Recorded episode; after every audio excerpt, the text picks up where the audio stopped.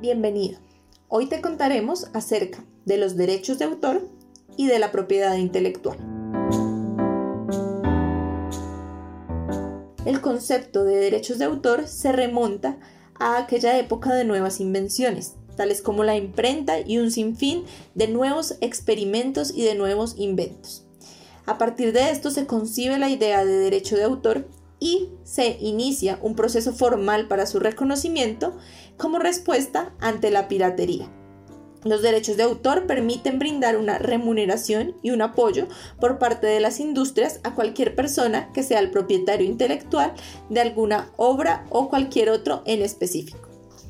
La expresión propiedad intelectual se utiliza para hacer referencia a todas las creaciones del ingenio humano se define formalmente como la disciplina jurídica que tiene por objeto la protección de los bienes inmateriales de naturaleza intelectual y de contenido creativo, así como actividades relacionadas con esto. La propiedad intelectual se divide en dos grandes ramas en la propiedad industrial y en el derecho de autor. El derecho de autor es una rama de la propiedad intelectual en la cual se otorga protección a las creaciones expresadas a través ya sea del género literario o artístico. Esta tiene por objeto las creaciones o manifestaciones de la libre expresión que puedan ser percibidas. Por otra parte, la propiedad industrial es otra rama, la cual se ocupa de proteger las invenciones, los modelos de utilidad, dibujos, marcas de fábrica, modelos industriales, denominaciones comerciales, lemas y circuitos integrados. Es importante hacer una diferencia entre lo que es el derecho de autor y las nuevas creaciones, ya que los procedimientos legales en torno a esto serán diferentes. El derecho de autor permite la protección de un producto de la creatividad y el ingenio humano, es decir, protege la forma de expresión y la creación literaria y artística mientras que en nuevas creaciones pueden encajar muchos más aspectos, tales como los técnicos y los científicos. Es importante tener en cuenta que existen diferentes signos distintivos en relación con el derecho de autor. El primero es el objeto de protección. En este caso es una forma de expresión de la creación sin atención a la utilidad de la obra. Por otra parte, un plazo de protección. El plazo de protección usualmente corresponde a mínimo la vida del autor y aproximadamente 50 años después de la muerte. Esto podrá variar de acuerdo a las legislaciones. Por otra parte está la formalidad de la protección. La protección nace con el simple hecho de la creación, con el simple hecho de una expresión artística, literaria, científica que haya sido creada.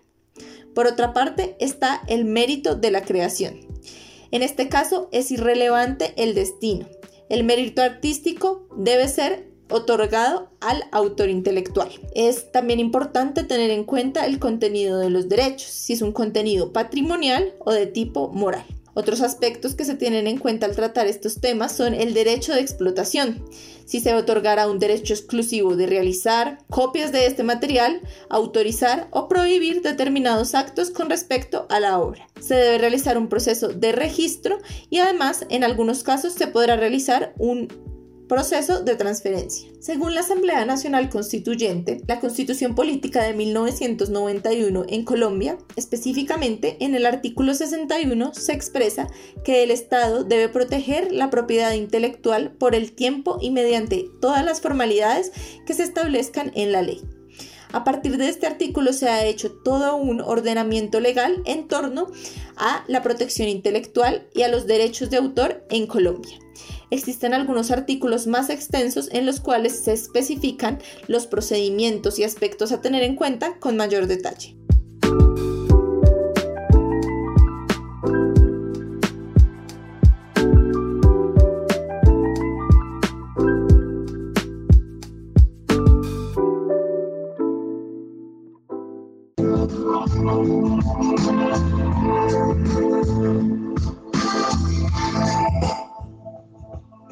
Hablaremos de los criterios de protección.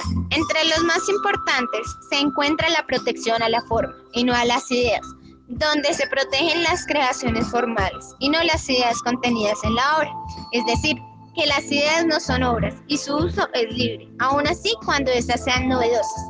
También se protege la originalidad, la cual se concreta en que la obra exprese lo propio de su autor que lleve la impronta de su personalidad. Sin embargo, esta no debe confundirse con novedad. Esta implica que la creación, por su forma de expresión, contenga características propias que permitan distinguirla de cualquier otra obra del mismo género.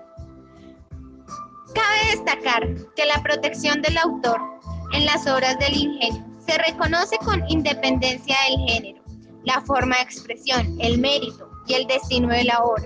Existen diversos tipos de obras. El principal hace referencia a la obra original y a la derivativa, teniendo en cuenta que la derivativa es la que se basa en una obra preexistente, sin la participación del autor de esta última. Las obras derivativas son las traducciones, arreglos musicales y adaptaciones, entre otros. También existen otros tipos de obras. Se encuentran las anónimas, en la cual el autor no da a conocer su nombre, las seudónimas, en el cual el autor no da a conocer su identidad, pero sí tiene un nombre de trabajo, la inédita, en la cual el autor no da a conocer su obra, es decir, no la divulga, y la póstuma. En esta obra hace referencia a aquella que nunca se dio a conocer en la vida del autor. También es necesario hacer énfasis en el contenido de los derechos de autor. Entre los más importantes se encuentra el derecho moral. Este es aquel que protege la personalidad del autor en relación con su obra y designa el conjunto de facultades destinadas a este fin. Son enmanados de la personalidad del autor y reconocidos como derechos humanos en el artículo 27 de la Declaración Universal de los Derechos Humanos. La doctrina y la legislación reconocen el derecho moral de autor como atributos de ser inalienable, irrenunciable e imprescriptible. Este derecho se divide en derecho de paternidad, el cual es el derecho de reivindicar en todo tiempo la paternidad de la obra, para que se reconozca al autor la condición de creador de la misma. Este derecho a que, se a que se mencione el autor debe hacerse en la forma que él ha elegido, por lo que incluye el seudónimo y el anónimo, ya que el creador goza de la facultad de decidir si se le relaciona o asocia con la obra, o si desea permanecer anónimo.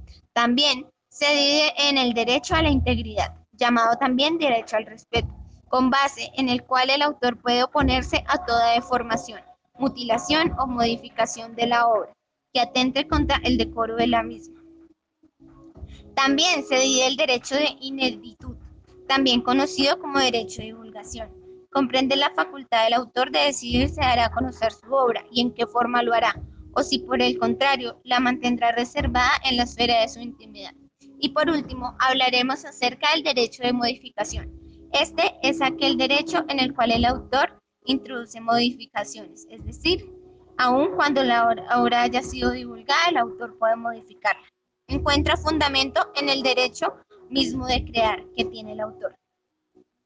Existen demás derechos, pero los principales son aquellos que nombramos. Muchas gracias.